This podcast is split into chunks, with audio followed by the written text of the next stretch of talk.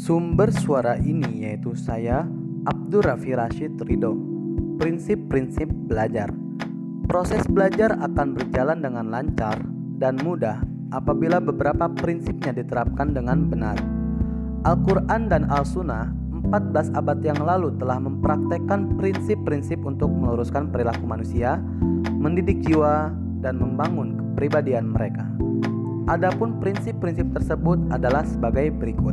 Pertama, niat. Niat merupakan langkah awal yang harus dilakukan oleh setiap muslim sebelum memulai semua bentuk aktivitas, karena baik buruknya aktivitas itu dinilai dari niatnya. Dengan niat yang benar dan ikhlas, sesuatu yang kecil bisa menjadi besar nilainya di sisi Allah.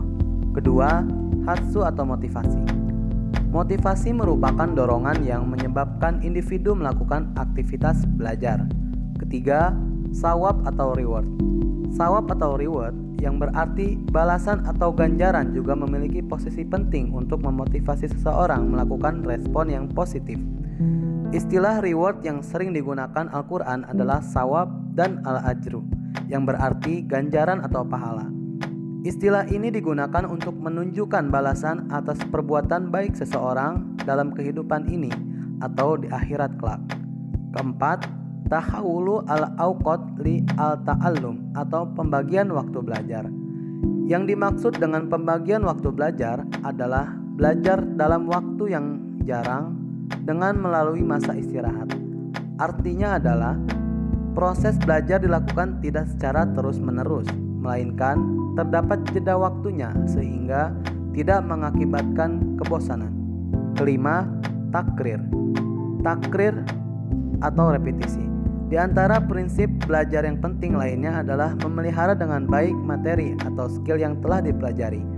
Kebanyakan materi yang dipelajari membutuhkan repetisi dan latihan hingga materi tersebut bisa dikuasai secara sempurna.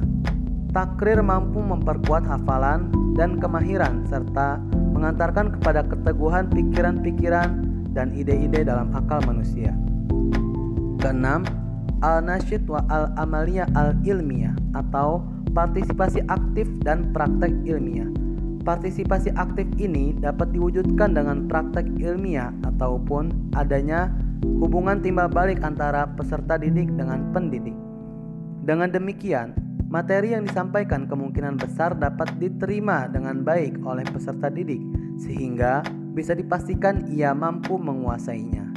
Ketujuh, tarkiz atau konsentrasi.